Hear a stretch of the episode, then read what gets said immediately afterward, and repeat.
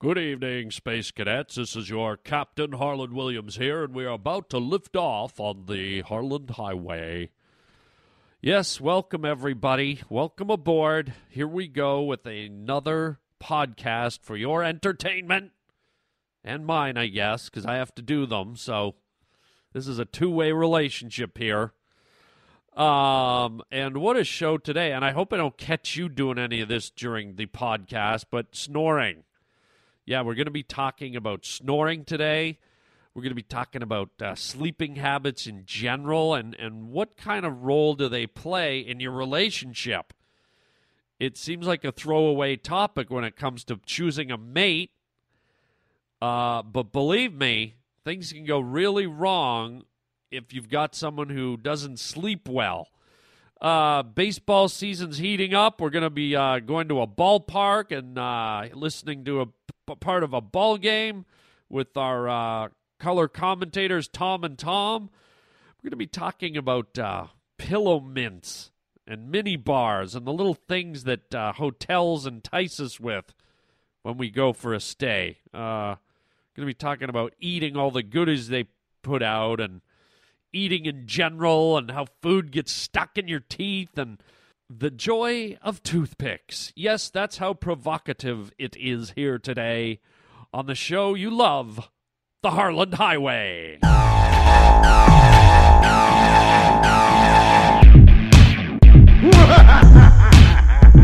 You just made a wrong turn Will you kindly shut your mouth? onto the Harland Highway. Oh, it's lovely. It's just lovely. The Harland Howdy, Highway. Harland. I'm Teddy Ruxpin, and I'm your friend.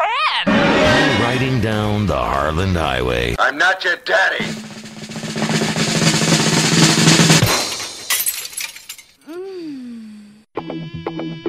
Hi, this is Harland Williams with another helpful tip for you here on the Harland Highway. Having trouble with a partner or a spouse who snores all night? Keeping you awake with that loud, grinding nasal passage? Well, once the snoring starts, you know your partner's in a deep sleep. Carefully drag them out to the driveway and place them in the front seat of the car. Put the car in drive, release the emergency brake, and let your partner roll down a hill and blow up when he hits a wall. Climb back in bed and enjoy the silence and have a wonderful, long night's sleep. Just another friendly tip for you here on the Harland Highway. Ugh, don't you just hate uh, snorers? Huh? People who snore? Yikes. It is tough, man. It is tough to sleep around them. It is tough to be around them. Uh, there was a point in my life where I lived in Germany for a while, and uh, you know, out of the uh, economic situation and being in a strange place and whatnot, I ended up uh, bunking in with one of my best buddies. Um, we had to share a room in this house, and um, he had a bed, and I had like a mattress on the floor, and um, it was a pretty big room. You know, I'd kind of sleep at one end, he'd sleep at the other, but I would have to try and race to get to sleep. I would have to try and speed sleep because if I didn't get to sleep before he did, it was.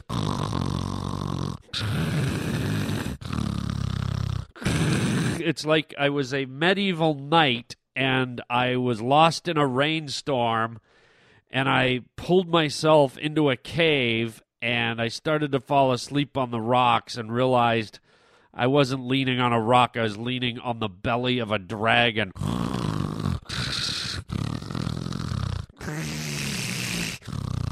Good lord. It was torture, man. And what was funny about it is I had to throw stuff at him. I had to throw socks, I had to throw pants, I had to throw shoes. And it was great. It would give me like maybe a five, six minute window. And he wouldn't say anything because I think he knew he was a snorer. So he'd be like, I'd ding him with an article of clothing or a CD or something. Bonk! Everything would go silent. And I'd have about five, six minutes. And then if I didn't fall asleep in that little window, it would start up again. Oh, and sometimes there were nights when I felt like a worn out pitcher after a a no hitter. Okay, my my throwing arm was so sore I had to ice it from all the amounts of time, number of times I had to throw something at this snore machine. And then even worse, and this this is a this is a marriage tip. This is a boyfriend girlfriend marriage tip, okay? It seems uh, incidental, it seems like a small little thing, but trust me. If you get married, this will be huge. Find out before you get married if you know what's good for you if your future partner snores. Not only snores, but has erratic sleeping patterns has trouble sleeping, has coughing fits in the middle of the night, has twitchy leg syndrome, farts all night, drools, whatever. It's something you don't really think about when you get married. You think, oh my God, I'm getting married and I'm going to be able to sleep beside the one I love every night and hold them and spoon and blah, blah, blah. Guess what? You you go out with the same person long enough, you get to a point in bed sometimes where you don't even want to be touched. You're just like, this is my side, that's your side, go to sleep. You turn your back on them. And, um, you know, sometimes it's just hard to sleep when there's other people making contact with you. I mean, usually when you start a relationship, it's great. You just hold each other and you feel the body heat and it's good and you don't care if your arm falls asleep or your leg falls off. But then once you get to know that person, and you start to see these irregular, erratic patterns emerge during the sleep. I had a girl once who will remain nameless who every night at two or three in the morning would throw a coughing fit of ginormous proportions, okay? It was almost like it was on cue, like there was a cough fairy in the room, and she would like sit up and be like,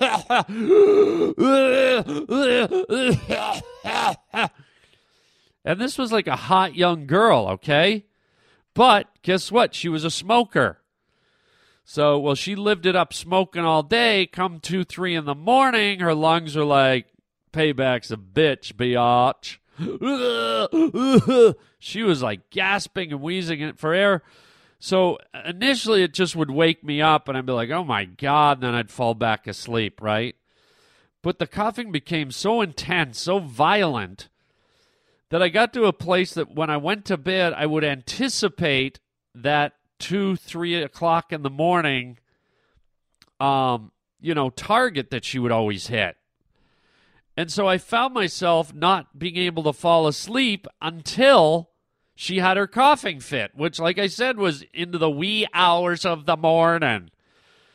So you do the math, man. I ended up getting like two, three hours sleep a night. Because, you know, once seven or eight o'clock rolls around, the sun comes up, it's hard to sleep no matter how tired you are. So her problem quickly became my problem, and it started to affect my health. When you don't get enough sleep, and when you go to bed stressed because you're waiting for something, you're anticipating something, Forget about it, man. Your your health starts to spiral. And I've met uh, people who said they've had uh, they've had uh, partners who fart a lot in the sleep, and uh, people who talk in the sleep, and oh, there's a lot of things that happen in the sleep: fidgeting and flipping and flopping and hogging the covers, and sleeping's a bigger deal than you thought. So here's what I'm going to say to you: if everything seems perfect in your relationship, you're going to get married, you're going to buy her a ring, whatever, take the time to see if you're compatible when you're supposed to be so called sleeping. Because if that don't work, man, you are in trouble. Okay? Now, the next thing I want.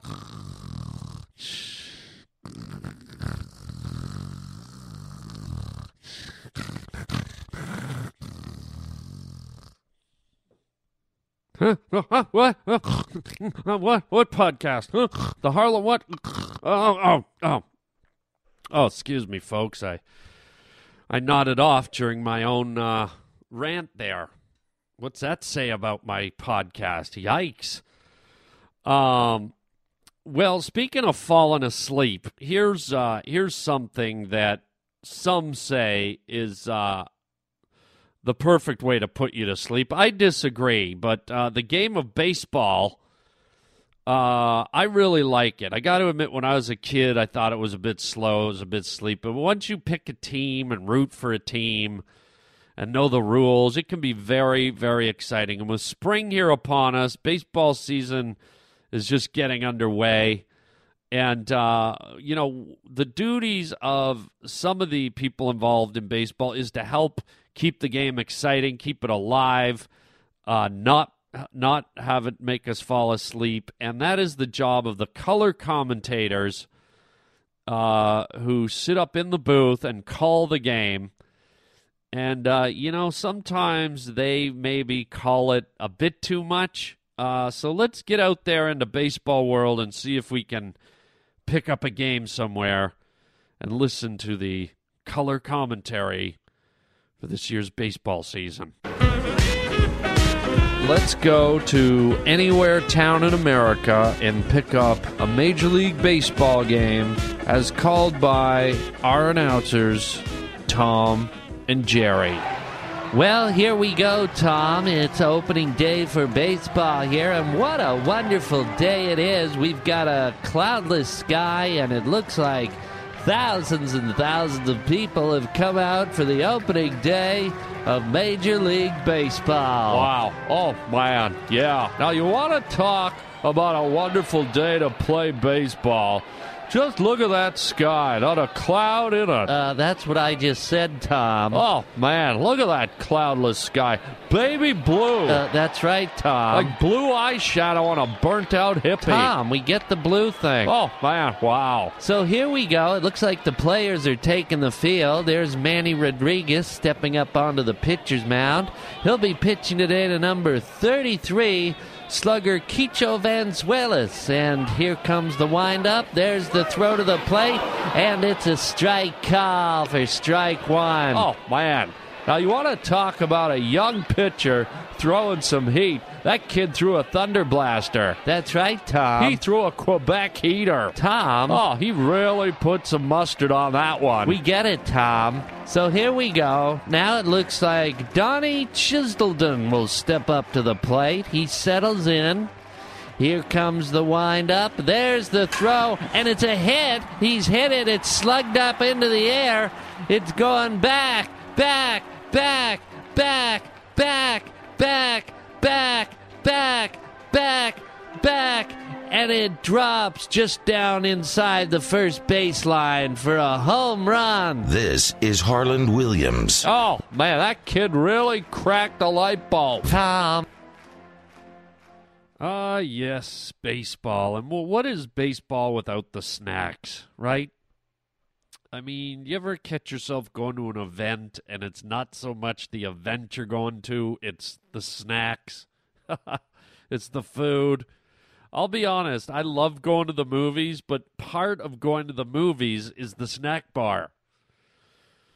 Uh, there's just something fun about going to the snack bar and getting snacks and sitting in the dark and eating your treats while you watch a movie.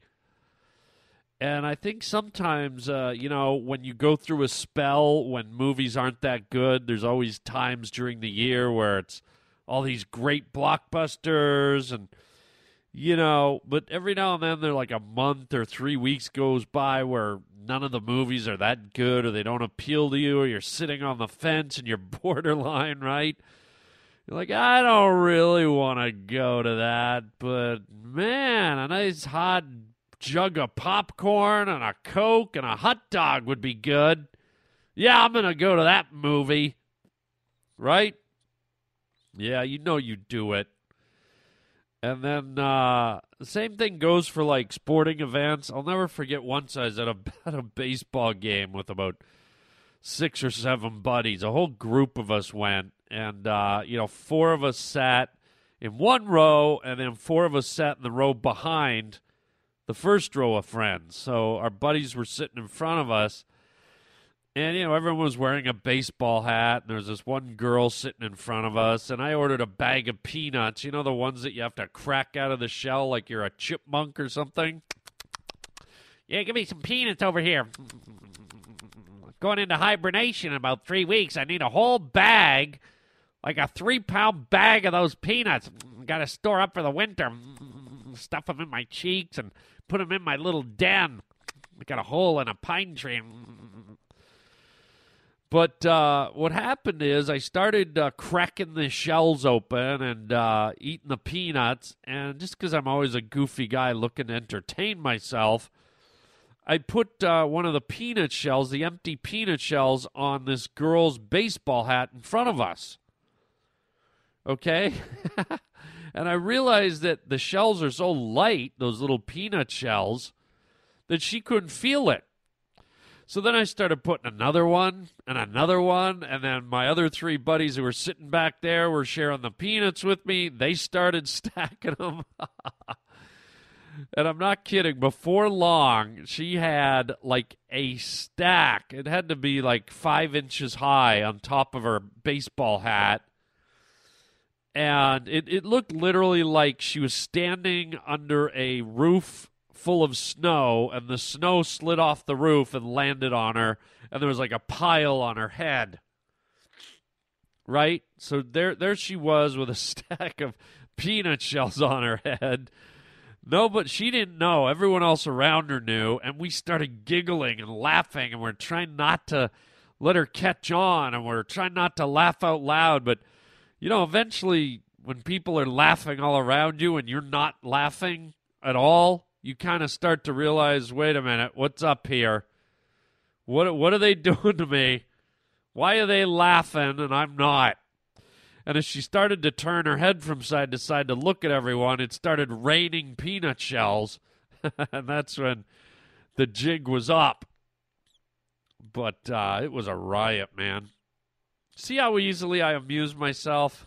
and maybe that's why I do this podcast. I hope this podcast amuses you as much as it amuses me. Um, but either way, I am certainly glad you're here you sweet little naughty, dirty little chipmunks.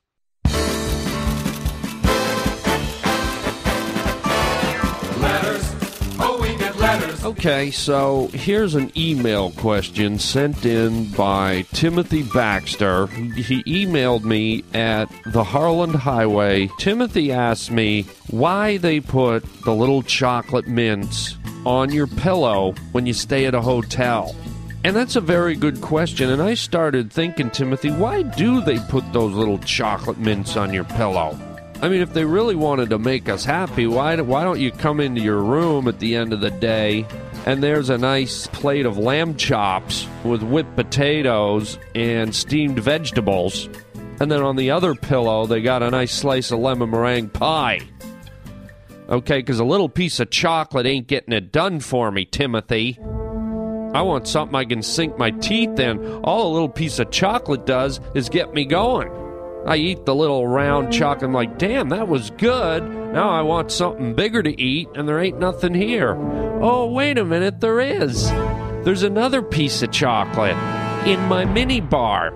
Yeah, there's a Snickers bar sitting there staring at me. Hmm, I wonder how much that is. Could it be the price it is at 7 Eleven? 70 cents? Oh no, look at that. It's only $43 if I take it from my mini bar. Yeah, could I could rent a car for, for less money. Yeah, the old mini bar trick. I think that's why they put chocolates on your pillows, man. It's foreplay. They're teasing you, man. They're whetting your appetite so you have a little nibble, a little round silver dollar sized chocolate bite, and then they hook you, and you need more and you go to the mini bar and start eating all the junk in there and have to mortgage your house all because of the pillow bait. Don't do it, people. Throw your chocolate out into the night sky. Save your life savings. Send your kids to college. Or better yet, buy them a new car and send them down the Harland Highway. Yeah, those mini bars, man, they're a trap. And a lot of the hotels now you go into, um, you walk in and the stuff's not even in the mini bar anymore. Now they have like a little basket that they leave out where you can see it, where it's staring at you every second of every moment you're in your hotel room. And there's like the cheesy popcorn and the mini chocolate chip cookies and the baby can of Pringles and the M&Ms plain and peanut and the Snickers bar and the Milky Way bar and blah blah blah blah blah. And it's just sitting there. And if you're at a hotel for a weekend, 3-4 days, that's like be honest. If you were at home, would you go to 7-Eleven, buy all that junk and just set it out on your table and arrange it in a little basket and pretend that you wouldn't eat it? Please. You're going to eat it and they know that. So they they put it out there. And you know, you're you're you're wandering around in your hotel room and you're like, "Okay, I'm not to eat all that stuff, but you know what? One Snickers bar is okay. I'll eat one bar, and I'm here till Sunday. It's only Thursday. I'll have one bar. Whoopie doo. And then you go out that night and you're out having some fun and you come in a little late and you got the munchies and you're like, ooh, that little baby can of Pringles. I should probably have that. And maybe the popcorn just to, you know, take the edge off. So now you're down three items, and then the next day you're sitting on your computer doing emails, and you're like, God, I could use a snap. Wait a minute, what's that over there? Hello, Milky Way chocolate bar. Hello. And you get the picture. Before you know it, all the damn stuff's gone. And you're a fat pig, and you've spent about, you know, three and a half million dollars on the triple overpriced hotel snack foods. Yeah, I'll admit it. You get me every time. Way to go, hotels. Hope you're proud of yourself. Can't say the economy's hurting for the hotel industry when they got people like me all over America pigging out on the num nums. Oh, Lordy. Lord, love us, child. Um, and some food is just addictive, isn't it? Like like Pringles. You ever you ever start into a can of Pringles? I'll have a couple and put the lid on and put it away. And you know, you're, the logical side of your brain's telling you to do that, but once you get like four or five Pringles in your mouth, something happens to your body. It's like your tongue now controls your your whole system. Your brain's not in control anymore. Your tongue and your mouth and it's just that flavor. You just need to keep. I need more of that flavor. I need more of that flavor. I need more of that flavor. The power of Christ compels you, right? And so you just keep stuffing, man. It's like a pizza. You ever order pizza on your own? I know you have. Okay, think about it. If you went to a restaurant would you order a whole pizza and eat a whole pizza or eat seven slices? No. But when you order a pizza at home, man, you're like, that's four slices. That's five slices. That's six slices. Seven. You know, you, you pretty much eat the whole thing. If you don't, you eat at least half or maybe three quarters. It is weird, man. It is weird. And if you looked at it from a survivalist point of view, all you'd really need is a slice a day. Slice of pizza a day, if that's all you could eat to stay alive, would keep you alive. But the fact that you eat eight slices in one sitting, hello, chubby. And then when you're done eating everything, you got uh, you got to start picking your gums and your the cracks in your teeth, the spaces in your teeth, right? Because you got pepperoni wedged in there and bacon, and there's a piece of green pepper on your bicuspid, and there's a black olive on your molar. there's a, a mushroom wrapped around your uh, canine. So what do you do, right? You got to get the old toothpick and just get all those chunks out of there, huh? Someone get me a toothpick. Oh man, nothing beats a good old toothpick, right? Yeah, this is Harland Williams picking my teeth here on the Harland Highway. God, don't you love a good toothpick? Especially like, uh, you know, five minutes after you eat. You know, you've had all your food and you're kicking back, you've done your meal. You think it's over, you've done eating for the night, and you get a toothpick going. And you start kind of picking away, kind of like a Klondike guy picking for gold. You're just like sticking it in there, and then, Eureka! You find like a big chunk of meat in between your teeth. Mmm, mmm, bonus meat, bonus meat, bonus meat.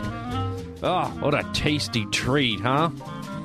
Oh, there's some roast beef and. Mm, ooh, what, what the hell is that? It's one of my fillings. I'm pretty good. And, mm, ow!